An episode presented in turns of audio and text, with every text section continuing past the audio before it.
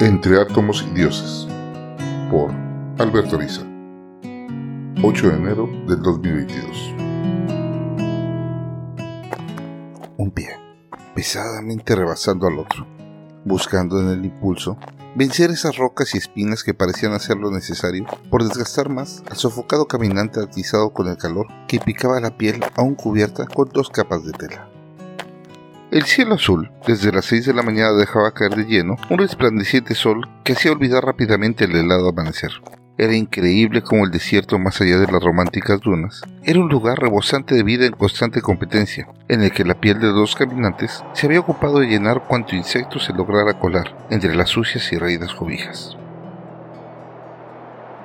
Pese al cansancio, aún se reía ante la mañana anterior, cuando tratando de ponerse una bota, uno de ellos descubrió un escorpión del tamaño de una palma. Se rehusaba a ceder su cálido hogar.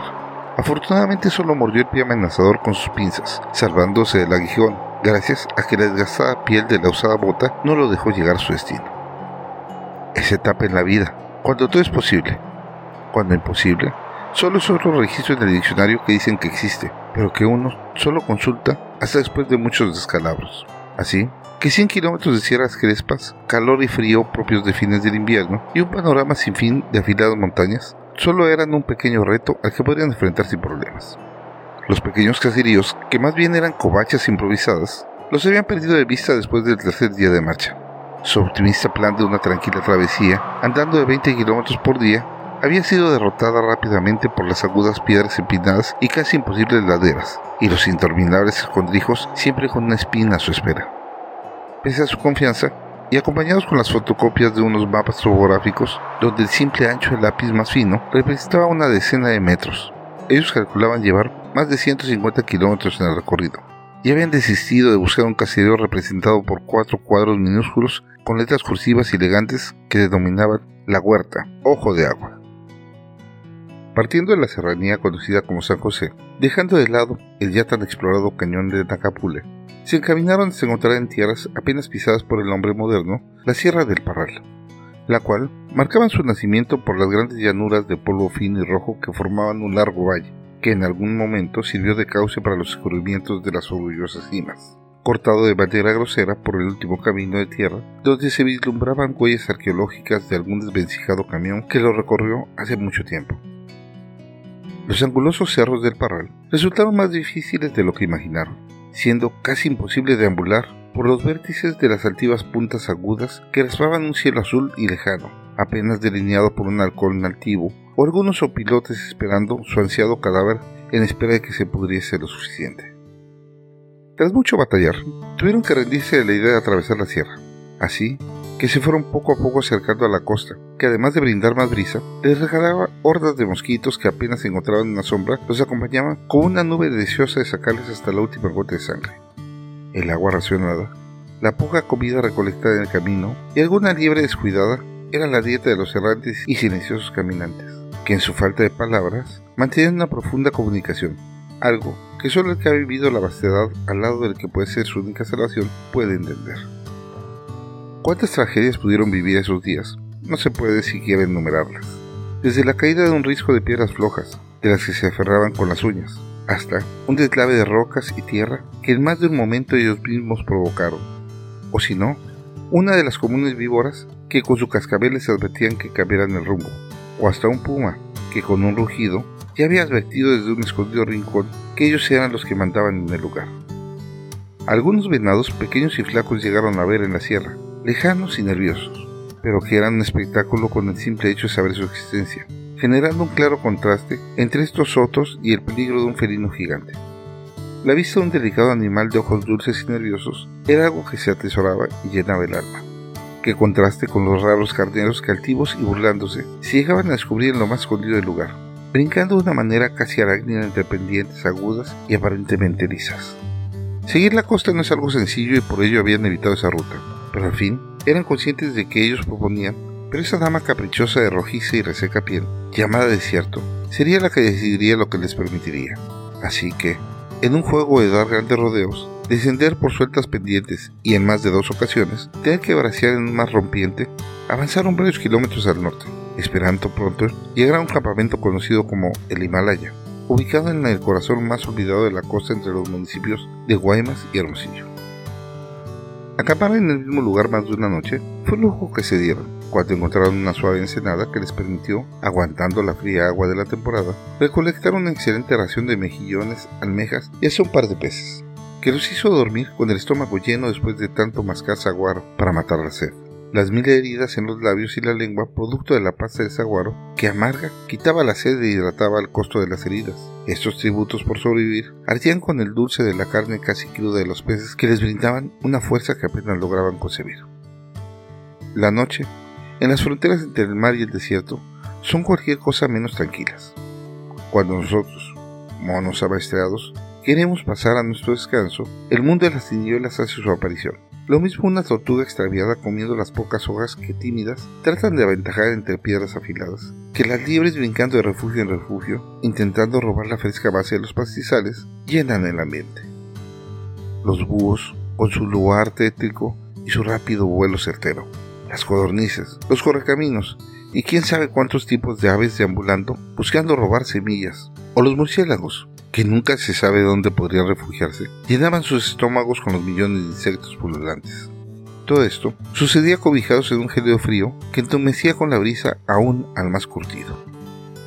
Tras un día de descanso y una liebre ahumada por más de un ciclo solar, reiniciaron temerosos el camino, pues el punto de no retorno ya lo habían alcanzado, y pocas fuerzas y ánimo quedaban para lo que venía aún. En secreto, rogaban que algún pescador de paso pudiera rescatarlos.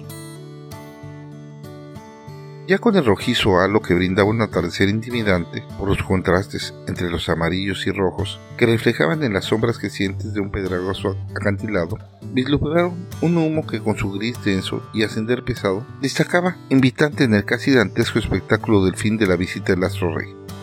Allá, a lo lejos, tal vez una media hora más de andar, para salvar un rodeo, que no sabían cuán largo pudiera ser, decidieron continuar hasta un punto donde iniciaba una casi paradisíaca bahía, en cuyo centro podían ver su destino. Por lo que sin mucho que pensar, se lanzaron a las frías aguas, esperando que las bolsas de plástico salvaran de la humedad las cobijas que les permitirían ganar calor después del chapuzón en aguas tendientes heladas, y una brisa de franco invierno que bajaba de la nevada y lejana Sierra Tauromara. Cuando por fin tiritando llegaron a la proximidad de la hoguera, le sorprendió ver a un hombre sin camisa y descalzo, viéndolos como si su mirada pudiera penetrar sus almas. El rostro, notoriamente esculpido por años de sol, arena y sal, mostraba profundas grietas, que pese a ellas, denotaban no solo juventud, sino una gallardía que intimidaba. De alguna forma, su presencia parecía parte del ambiente. No era como sus comunes campamentos que rompían la continuidad del lugar. Aquí, pese a la gran hoguera, el hombre era como parte del territorio. Parecía que fuese algo que siempre ha formado parte del panorama. Con reverencia, los jóvenes se detuvieron a algunos pasos de distancia y tras un gesto de saludo con la mano, iban a pedir permiso para acercarse cuando con una voz casi sobrenatural, no solo por el extraño sonido de las palabras, sino porque pese a ver al que le emitía, parecía llegarle a los oídos por todos lados diciendo Hola, ¿nos permite acercarnos al fuego? Dijo uno de los jóvenes con dudas de si el hombre entendería el español que salió de su boca con algo de miedo. Pero apenas el sonido salía, ambos notaron lo ofensivo que sonaba en un ambiente tan pristino. Vengan, caliéntense. No es buena hora para estar nadando. Dijo el hombre en un tono neutro pero familiar, sin moverse siquiera de su lugar. Procurando dejar escurriendo las ropas empapadas, se acercaron al cálido fogón que los invitaba a robarle el calor, pues el viento gélido los tenía temblando después del chapuzón. Girando lentamente, sentían como la vitalidad regresaba a sus cuerpos, apenas cubiertos con los shorts tiesos de humedad, dando giros como si fueran nave asándose lentamente para un banquete, pero en vertical. Dijo con voz normal, pero aún incomprensible para los muchachos. Extendiendo una botella de un líquido algo denso y turbio, les invitó.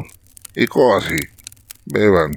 Es Max, un tepache de fruta de cacto, tiene cardón, saguaro y pitayare los hará entrar en calor.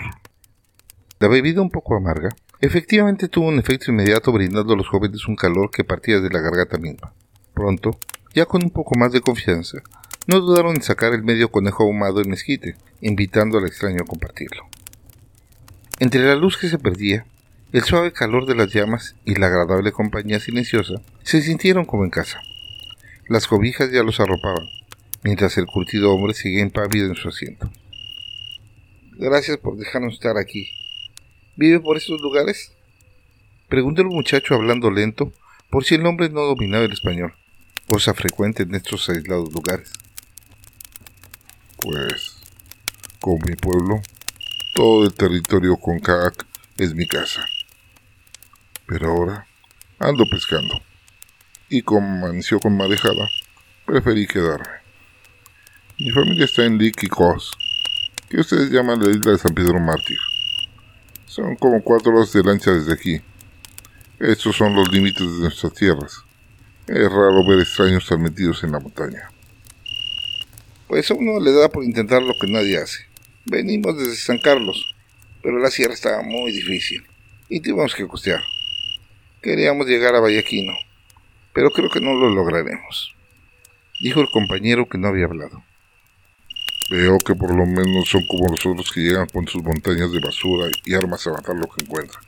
Como sabrán los Concac, o como nos llaman ustedes, Seris, somos seres de la tierra nuestro territorio es lo más importante para nosotros. Es como un papá o una mamá. Es por lo que murieron nuestros antepasados los Hanks Mokat. Nos lo dejaron a nosotros, los Kumkak, por lo que siempre les doy las gracias. La solemnidad de sus palabras retumbó en el alma de los muchachos que se dieron cuenta de que una dimensión no pensada, aunque compartida sin saberlo, rodeaba estos lugares mágicos a los que los apasionaba explorar. Pero ahora tomaba un orden de sagrado por encima de la mera aventura y poder presumir sus logros. Nunca había pensado en lo sagrado que puede ser la tierra. Gracias por advertirnos. Y crea que no es nuestra intención faltar el respeto a sus fronteras. Si estamos faltando en algo, díganoslo y regresamos nuestros pasos, dijo uno de los muchachos con toda la formalidad posible. Cuando uno vive en el ritmo de la tierra, no existe prisa por decir las cosas y menos para contestarlas. Así que la conversación aunque parecía lenta, los llevó rápidamente a un nivel de intimidad y hasta de confidencia que los hacía olvidar el frío e incluso a no dar importancia a los coyotes que se escuchaban en las proximidades. No se preocupen. He visto que su andar no es para dañar la tierra. Si no, los Sans Cat ya los hubieran sacado de aquí. Tampoco espero que lo entiendan, pero para nosotros, la tierra nos da todo lo que necesitamos. Por ejemplo, nos regaló el torote, con el que hacemos nuestras canastas y que ustedes compran pensando que son meros recuerdos. Pero también nos ayuda a curar heridas y hasta males que no vemos. Nosotros, cuando cortamos el torote, los espíritus de los Hanson Cat entran de mí. Es como si ellos estuvieran cortando el torote. Todos andan por ahí. Todos los que vivieron y murieron aquí, en el Hancom Cat, yo les hablo a las plantas y les pido permiso para cortar unas varitas, para trabajar con mi ME. Así se hace. En tan poco hablar, los tres cayeron en una profunda meditación, pues entre la brillante luz de la fogata, el viento constante y abrumador, la tierra misma que adquiría una nueva textura ante la revelación de la importancia para ese pueblo de todo lo que le brindaba esas tierras zonas, y el saber que para ellos cada acción no era un acto individual, sino que era el actuar de las inmensurables generaciones que los llevó a ser ellos mismos. Esto les brindó una solemnidad y profundidad no imaginada en ese páramo agreste. Tal vez sería el jamás que ya los había mareado un poco, y ni siquiera la cena interrumpió su efecto relajante. O tal vez la magia que inició con las revelaciones simples pero profundas de su anfitrión, que sin mucho protocolo había extendido una manta vieja al suelo y veía silencioso el firmamento claro y profundo. El caso es que todos se sumieron en una profunda meditación que los llevó por caminos distintos a conclusiones muy parecidas. Si bien ambos jóvenes se consideraban hombres de ciencia, lo solemne del lugar lo hacía más sagrado que la iglesia. La bóveda, que a diferencia de las famosas obras de la mano humana, aquí era un lienzo de miles de luces dispersas en un manto azul, que, en carácter de broma, en algún momento fantaseaban que era una manta vieja que un dios usaba para cubrir el mundo y dejarlo descansar. Pero era tan vieja que los huecos de la tela dejaban pasar la luz del sol, y nosotros, esas faltas de surcido les llamábamos estrellas. Pero esto era aún más complejo. Los miles de puntos sabían que eran grandes masas en movimiento permanente, en un ir y venir más allá de la concepción del tiempo que podían entender. Una mezcla universal de movimientos, energía desprendiéndose por la colisión de minúsculas partículas y atracciones en una cacofonía con un orden imposible de vislumbrar. Pero De acuerdo a su formación, que no todo se resumía en una colección de masa y energía, o por lo menos es lo que la termodinámica les decía, y ellos no les quedaba más que confiar que otros, los que aquí estuvieron, lograron una claridad en lo que ellos confiaban. Pero si en ese ir y venir de energía y masa, por un espacio inconcebible, aún quedaba un factor que descomponía todo el entendimiento, el tiempo, esa escurridiza variable siempre presente. Su concepto generaba un gran problema en la comprensión, pues en su pequeña escala era claro que solo respondía al espacio entre dos fenómenos y para su realidad era una constante. Pero ya estaba más que demostrado que esa constancia solo valía cuando se mantenía en las mismas condiciones, pues al viajar a distintas velocidades los cuerpos, la constante llamada tiempo solo era válida para cada movimiento y no correspondían en cada caso si sus velocidades fueran distintas. Entonces, ¿qué quedaba? ¿Acaso el caos era la medida que creaba el lienzo magnífico de luces lejanas? Era tal la claridad los zarzos que se lograba comprobar los diferentes colores en ellos y se observaba con calma en esa claridad. Una densa nube casi estática, que sabían era la famosa Vía Láctea, permitía maximizar ese teórico fenómeno a simple vista. No, no era imposible que el mero azar generara esta inmensidad, pero aún así, la insignificancia que sentían al verse abrumados por las luces de millones de años de distancia solo aumentaba la sensación de su diminuto tamaño. En ese juego mental, no fue largo de repente llegar a un concepto que desde pequeños les habían hecho imaginar, cuando un hacendoso docente trataba de llevarles al concepto de la teoría atómica, compuesta de partículas que en conjunto formaban los átomos, unas madejas de cargas eléctricas en constante movimiento, dando características únicas a cada una de esas conglomeraciones, y que de acuerdo a su aglomeración creaban compuestos cada vez más complejos, que llegan a los miles de millones de átomos, para generar algo como la cadena que garantizaba la continuidad de la vida. Sí, tal vez el problema era como cuando uno se sumerge en el mar en medio de un cardumen que rehuye al invasor. Estando en el interior de los miles de peces viajando, uno solo vislumbra el caos de animales huyendo en todas las direcciones, pero el observador externo y a la suficiente distancia ve el compacto acomodo que se reajusta a la necesidad del cardumen. Si el problema entonces no fuera ni masa, tiempo o energía, entonces la armonía surgía de la perspectiva o punto de observación. ¿Cómo podría una bacteria en su ciencia poder describir una ballena azul si sus elementos de juicio e información son diminutos para el tamaño del problema?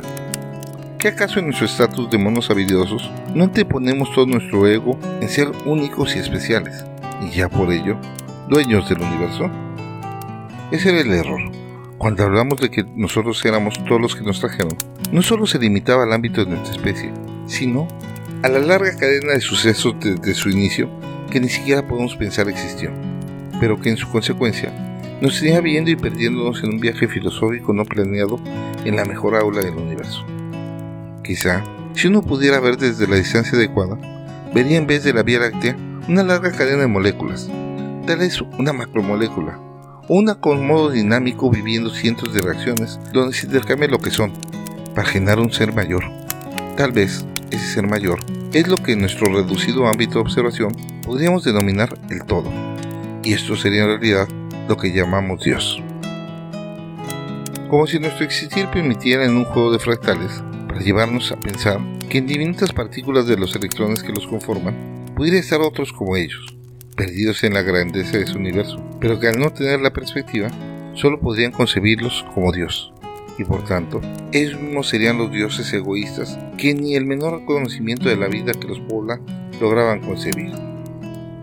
Qué ridículo pensar que unos simios puedan siquiera pensar en contener el concepto de Dios, menos aferrándolo a sus limitados recursos, cuando la obra que se les achaca es por demás más importante que estos insectos que son como un malongo en la superficie de una naranja condenada a matarse a sí mismo. El concepto los dejó helados, y durante el complejo ir y venir de partículas, seres y horas, el sueño o el ensueño los llevó por un momento a ascendir a los ancestros, los Hans Mokat, que en un suspiro disfrazado de brisa nocturna los dejaron saber que ellos eran al fin de cuentas la única razón de su existencia, lo cual les dio una dimensión más que de pavor ante la responsabilidad de lo que hasta el momento habían visto en su vida. En la penumbra de una noche, llena de ruido de luciérnagas, mosquitos, el raro crepitar de una brasa, el lugar de un lejano búho, se resumía la vida. el fin del universo y las respuestas a las preguntas trascendentales de los que ahora eran jóvenes, pero que en otros tiempos hubieran ya llegado a ser hombres maduros. El tiempo quedó claro que no medía con la misma vara de sus cavilaciones, que los llevaban a razonamientos enloquecedores, donde todo llegó a unirse en una sola cosa, rocas resecas, plantas, animales ocultos, tierra y hasta el fuego de la fogata de repente no eran más que una pequeña parte de un minúsculo grupúsculo que formaban un electrón y que al mismo tiempo eran independientes, únicos y aislados. Una sensación de desasosiego, de temor, pero también de amor por el todo más allá de lo que hubiesen imaginado fue la cobija con la que pasaron la velada que los descubrió con la salida del sol. Al mirar, vieron al hombre que terminaba de alistar una panga gastada con un motor apestoso, quien en un gesto los convidó a subir para regresar a la civilización, siendo abandonados después de algunas horas de ruido ensordecedor en Vallaquino, solo quedándose con el recuerdo de un gesto de un rostro como despedida, que dejaba ver que no eran desconocidos, aunque nunca siquiera intercambiaron sus nombres. Alberto Oriza, 9 de diciembre del 2022